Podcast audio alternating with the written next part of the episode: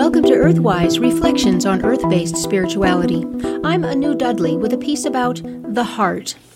In a few days, Valentine's Day will be here.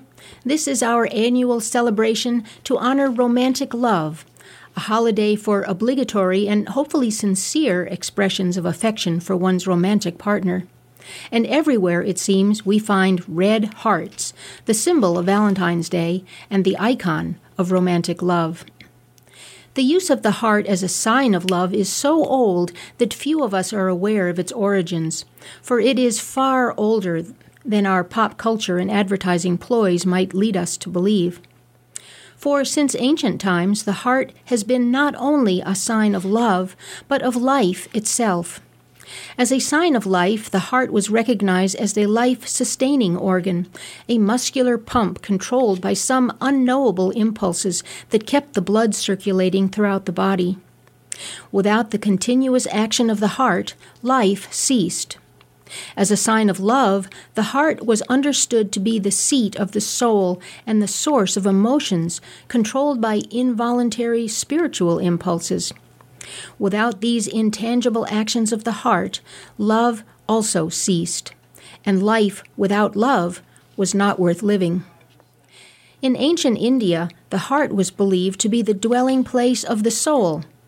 The soul was seen as a little figure the size of a thumb who lived inside the heart and performed a ceaseless dance, which was felt as the heart beat.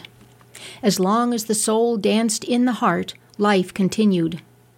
Egyptian art and mythology reflected the same belief. Here, the tiny dancing figure in the heart was called the Ab. Egyptians believed that at birth, the seven Hathors or birth goddesses bestowed the infant with seven souls. The Ab was the heart soul. The Ab was the most important soul because it transferred the mother's divine living blood and soul to the child. It was the mother's heart that gave the child its life and soul. And at the end of life, it was the heart that determined one's fate. At death, the heart was weighed against Ma'at's feather of truth. If one's heart was light with love, it could pass on to eternity. But if one's heart was heavy with unkindness, then the heart was returned to earth to try over again in another life. Also, the heart was the only organ that remained in the body during mummification, because it was thought to be as indispensable to the body in eternity as it was in life. The ancient Greeks conceived of the heart as one of the body's three focal points, the other two being the mind and the sex organs. The mind and the sex organs frequently struggled to rule over the body, but in the end it was the heart that had the greatest power. The heart was the unmoved mover, the central point that compelled everything else to cycle around its immovable core. The Aristotelians believed that the heart was the true seat of intelligence. The mind worked with the facility of reason. The sex organs responded to the stimuli of the senses. But the heart pulsed with the wisdom of emotion and intuition uniting the energies of above and below, within and without, into a perfect understanding of love and life. Which brings us back to Valentine's Day.